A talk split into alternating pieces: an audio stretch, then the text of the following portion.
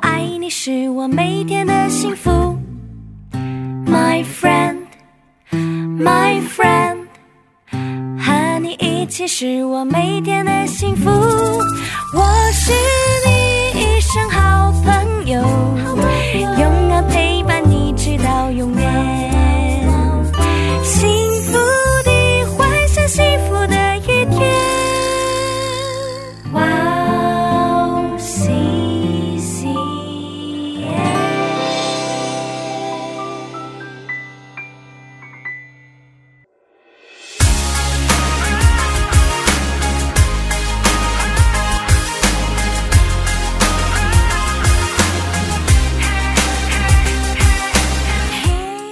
欢迎大家收听《幸福时光》，我是大家的好朋友 Iris。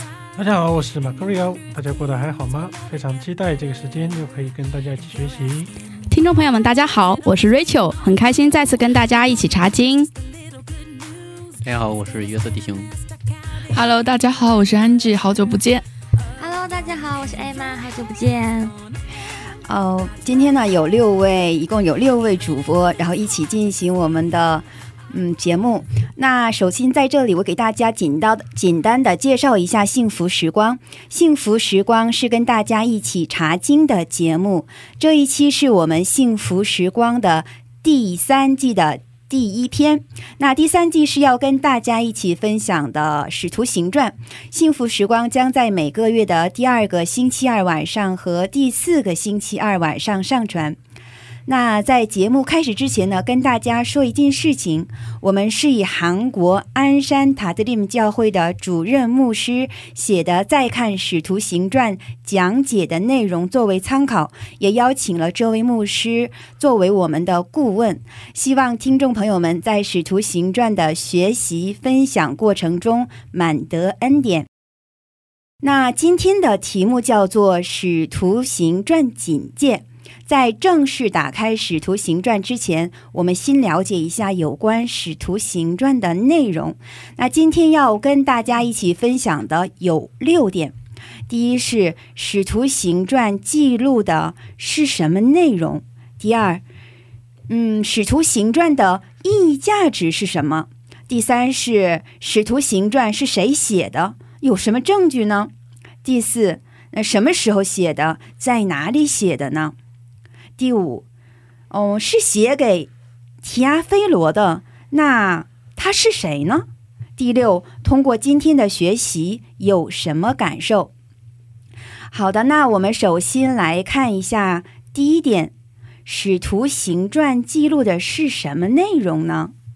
有谁可以先分享一下吗？好的，我来先分享一下。呃，《使徒行传》有写到耶稣的生平，然后包括初代教会的一些事情。呃，我们如果仔细的来看，可以看到从第一章到第七章写了在耶路撒冷的福音传播、这一部分，描述了耶稣基督的门徒如何在耶路撒冷开始传播福音。第八至九章写了在犹太和撒玛利亚地区的福音传播，这一部分描述了福音是如何传播到犹太和撒玛利亚地区的。第十到十二章写了外邦人传教和神的奇妙干预，这一部分描述了福音如何传播到外邦人中。第十三到二十章写了保罗第一、第二和第三次的宣教之旅，然后最后一部分二十一到二十八章写了保罗在耶路撒冷到罗马的旅程，写了保罗的困难和传福音的一些见证。嗯，哇，好具体哇！谢谢雷戳的介绍。嗯，好，那那我们的约瑟弟兄有什么要进行分享的吗？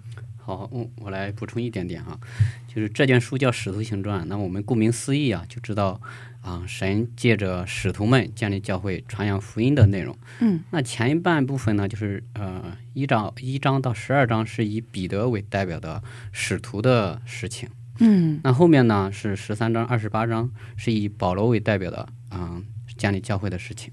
是啊，但这么说不能说是错误的，但是有一个更好的说法是什么呢？嗯啊，有人这么说，他说，与其说《使徒行传》，倒不如说是《圣灵行传》啊，嗯因为这本书提到大概五十多次圣灵，嗯，所以呢，《使徒行传》也被称为《圣灵行传》。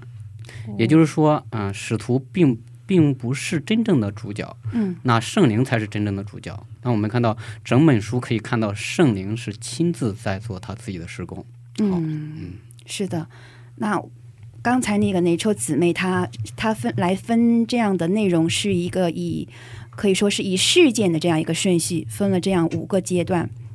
然后我们的约瑟弟兄呢，他是进行人物的这样的一个分类，然后把成把它分成了一到十二和十三到二十八，对吧？的确，嗯，我也很同意比那个我们约瑟弟兄的这样一个说法，就是其实我们如果单看这个字面上的这个含义的话，就感觉就是说，嗯，使徒所行的这些事情的一个传记的内容。但是刚，但是我们真正的去读这个，呃。这个彼得啊、这个《使徒行传》的时候，我们可以看到，是他主要他想要讲的是，呃，圣灵通过这些门徒，通过这些嗯使徒来做神的功的这样的一个内容。所以，这个这个 point 我们可以看到是要讲圣灵是如何通过这些人要做要做神国的事情。是的，嗯，是的。好，嗯，那我们来看一下第二点吧。第二点呢是，嗯、呃，使徒行传的意义价值是什么？那就是换个说法来讲的话，就是说圣经里面，圣经里为什么需要使徒行传这本书呢？它存在的价值是什么？请艾玛先分享一下嘛。嗯，好的，就是，嗯、使徒行传的这个。呃，它其实是有一个历史背景的。那在《使徒行传》记录的这个历史背景当中，当时是，呃，在政治上被罗马统治，而且，嗯、在文化上呢又深受希腊思想和文学的影响，然后。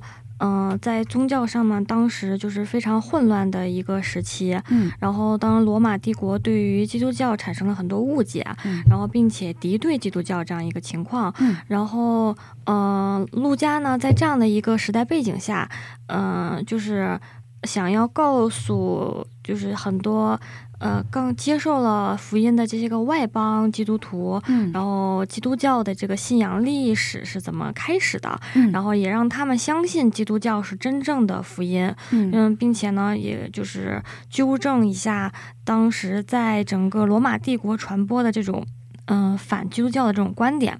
然后，嗯、呃，当然，其中，嗯、呃，《使徒行传》当中呢，包括了就是祷告呀、圣灵、教会，嗯、还有通过神的主权干预，然后延伸的神的这种救赎历史，包括基督在天上的统治，然后神的道的扩展，嗯，然后，呃，效仿基督的这种见证人、见证人的痛苦，这这些个话题，嗯，然后也是让，嗯、呃，外邦人能够。呃，慢慢的了解并且融入，而且，呃，《使徒行传》是放在四福音之后，然后后面，嗯、呃，其实起到了一个承上启下的一个作用，嗯、就是在这个，呃。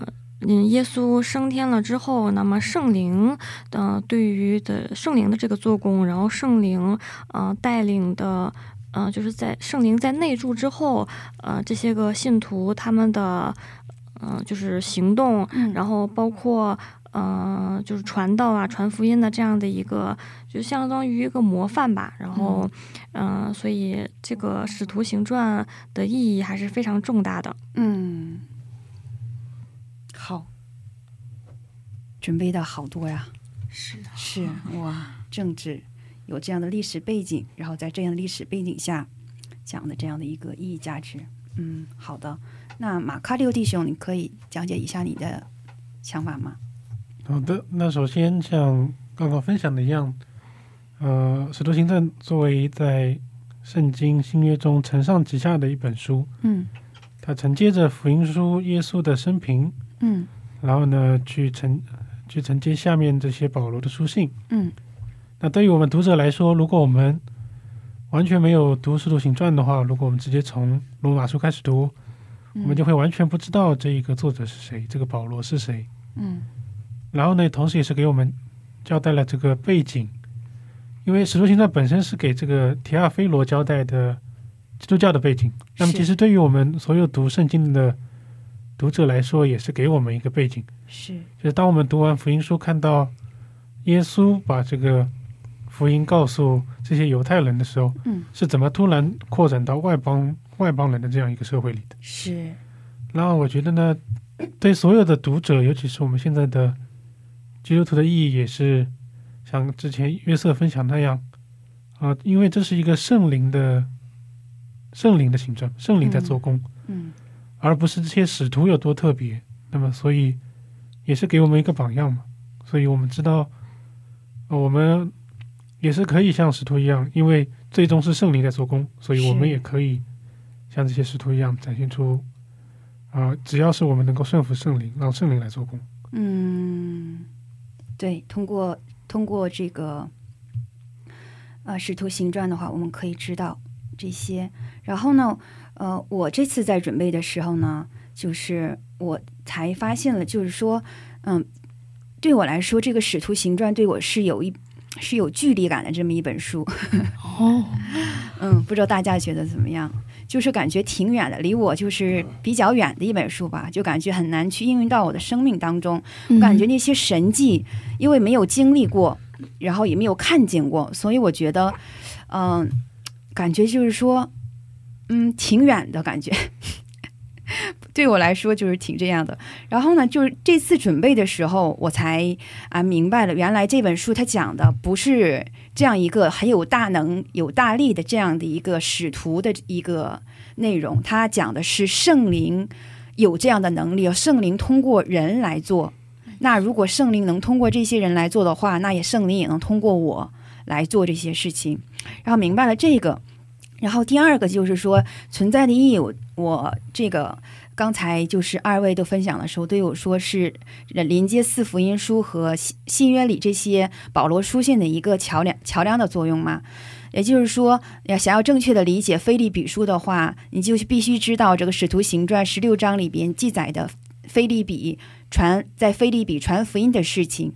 然后，想要正确的去理解帖撒罗尼迦前后书的话，就必须知道在那个《使徒行传》十七章记载的在帖撒罗尼迦传福音的故事嘛。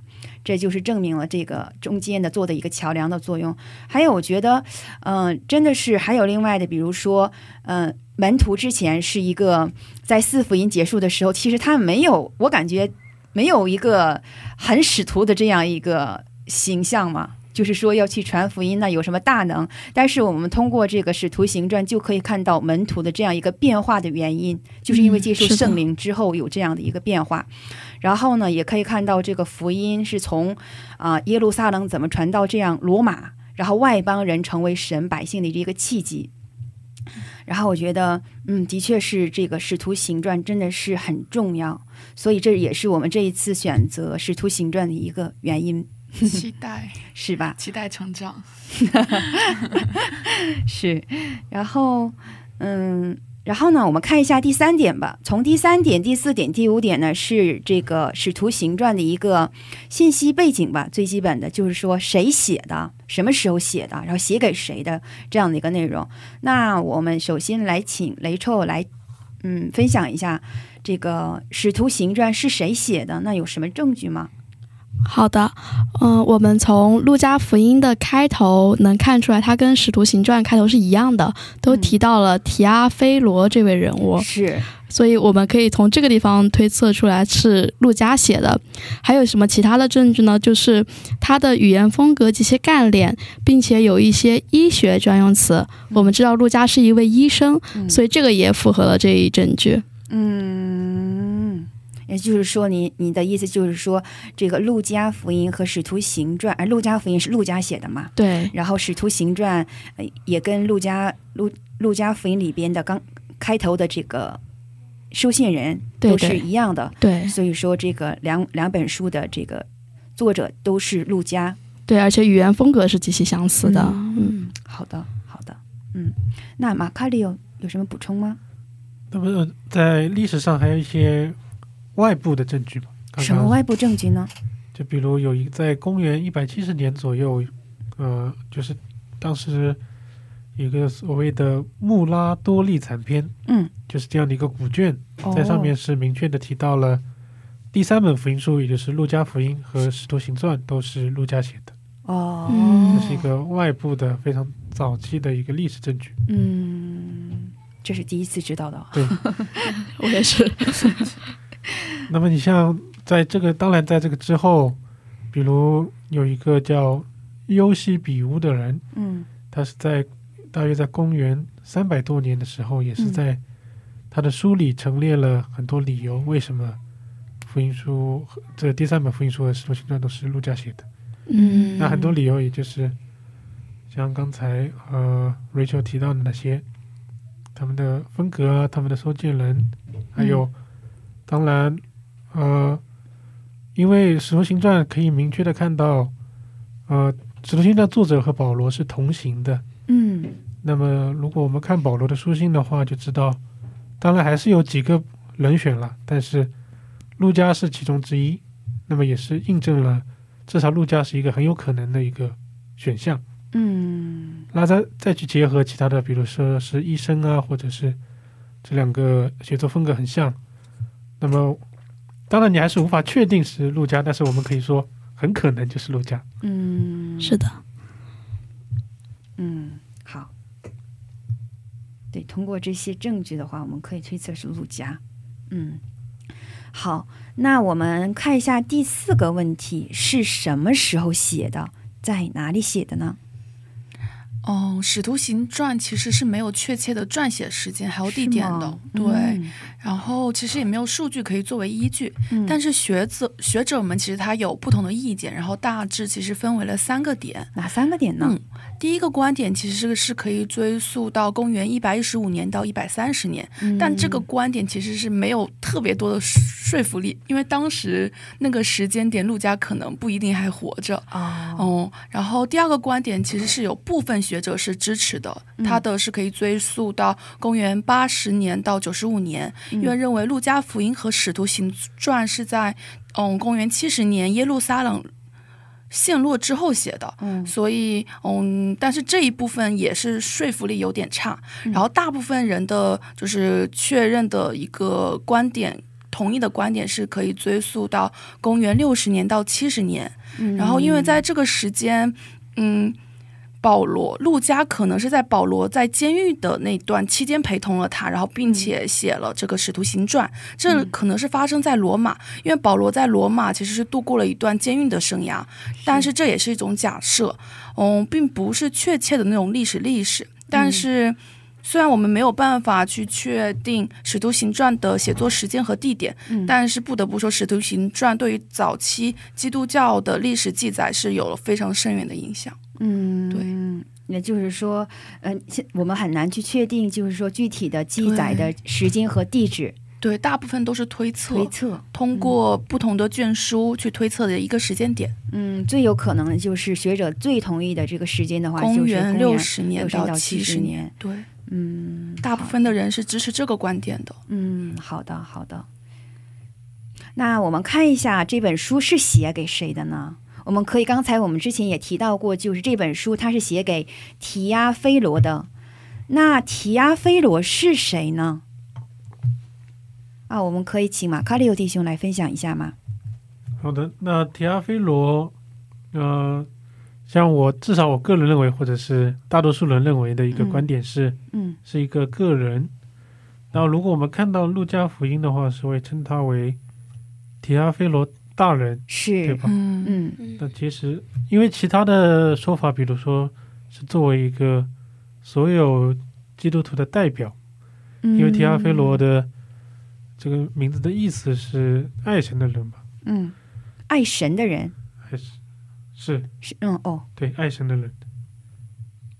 那听起来不像一个真的名字，就不像他本名哎。他的那个希腊文是意，就是有有单独的意思，是爱神或者是神的朋友。就他这个名字在希腊文里面有单独的意思。嗯嗯，对，那其实因为这个名字的意思，有人认为是代表所有的基督徒，哦，代表代表所有爱神的人。对他有说是可能是因为是一个存在的人，或者代表一群人，或者是整个基督徒，想通过他的一个信仰的一个过程，去更加的让我们去了解，嗯，卷书的方向。嗯。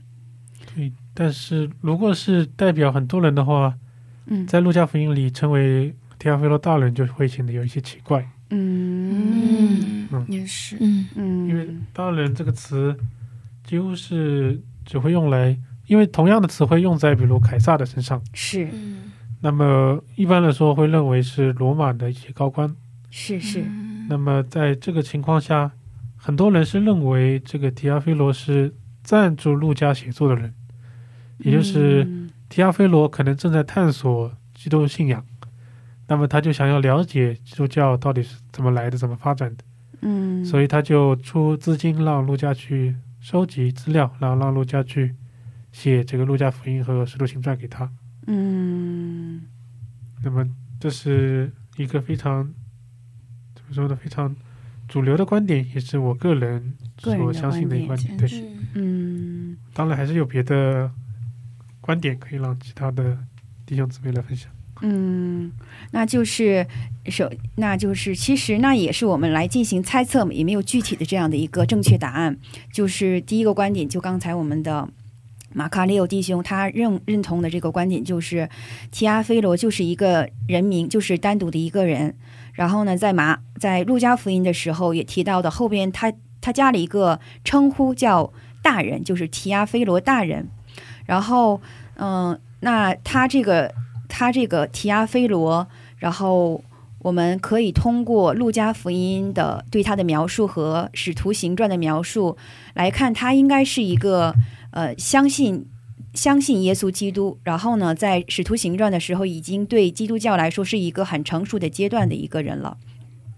然后呢，第二种的话，就是通过我们通过这个字的这个含义来看，就是提阿菲罗，他是一个，他是他他是一个罗马名字，但是他的意思是爱人、爱神的人或是被神爱的人。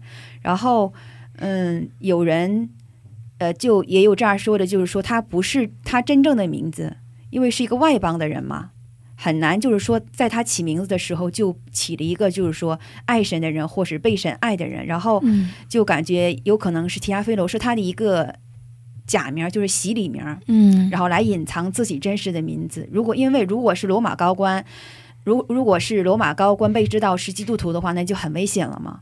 然后所以弄了一个这假名字。然后第三种就是刚才这个我们的嗯。安吉他讲的就是说，他可能就是说代表的一种，嗯，就是说一种统称吧，就是说提阿菲罗就代表了一个外邦的所有的基督徒，然后所以说这本书它的其实收信人的对象不单单是一个人了，然后是其实是一群人，代表的就是外邦的信主的所有的基督徒。当然，这一切也都是一一种推测了。嗯，然后不知道大家认同哪一种观点呢？好，那我们再看一下第最后一个问题了。那通过今天的学习呢，有什么感受？其实今天呢，就是一一些基础点嘛。然后，那在在学习和查找一些资料的过程当中，不知道不知道大家都有哪一些感受，可以分享一下吗？好，来分享一点点。好，就是今天通过学习呢，知道《使徒行传》其实是圣灵亲自在做工。嗯那当时陆家写这本书的时候啊，他也不一定知道这本书会后后来呢会成为正典，圣经正典。是，但是都是圣灵亲自做工。嗯，就拿我们今天来录节目来说的话，那我们今天所做的所有的事情，我们都不是我们自己在做。我相信神在我们中间，圣灵参与我们中间。啊，我相信来听每一个啊、节目的弟兄姊妹呢，也有圣灵的做工。还有就是在我们参加教会中的各样的服饰的时候呢，那都不是靠着我们自己在做，都有神在做。那我们要相信神，而不是靠着自己。好，嗯，好，嗯、我也来稍微分享一下。嗯、就像我们之前说的，这个虽然名字叫《使徒行传》，其实也是可以看为是圣灵行传。嗯我们在生活中所做的事情也是，我们有所成就的时候，呃，不是靠着主的恩典的话，很难做到的。但是我们有可能很多时候就会，呃，集中在那份成就中啊，或者说还有更深、更高的一个欲望当中，忘记去把那一份恩典归给我们的主和我们的圣灵。嗯所以通过这样的一个书信，再次提醒了自己这一点吧，就是圣灵在我们生活中是多么珍贵的一个礼物。阿门。嗯嗯我想说的就是，就像他们讲那样，哦，它不只是写使徒他们的这样的一个形式，嗯更多是圣灵其实在运行当中。然后今年听过一个很大的一个关于传福音的一句话说，嗯其实我们是上帝传福音的器皿，我们是那个工具，嗯但这个工具是饱受很多恩典的。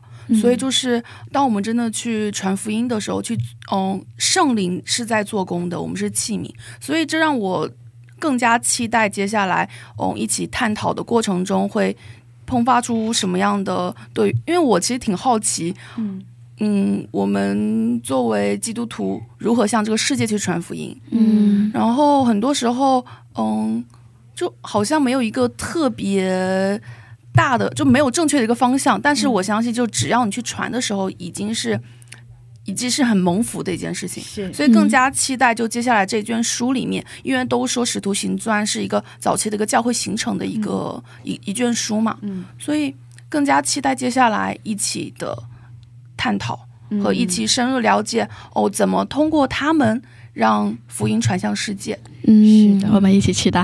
好嗯，好，我也是，就是，呃，很同意刚刚安吉姊妹说的，就是，呃，让我忽然想到，我们经常会说到一个一句话，叫做“送人玫瑰，手留余香”，嗯就是当我们去。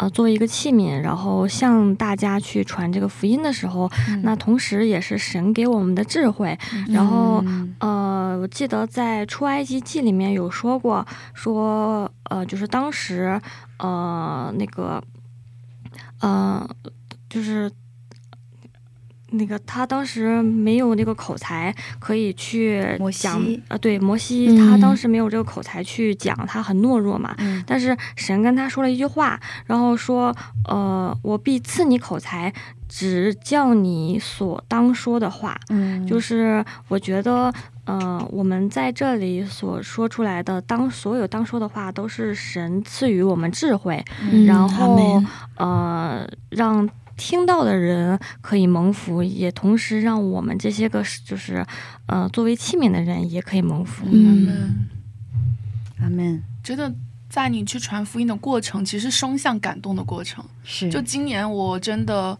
给两个朋友传福音的时候，其实没有想着要传福音，只是想说自己见证的时候，他们在我面前哭了。那个时候我是有点不理解，但是当他们真的很哭的时候，就是我看到他们身上的软弱，就其实我是想说，嗯。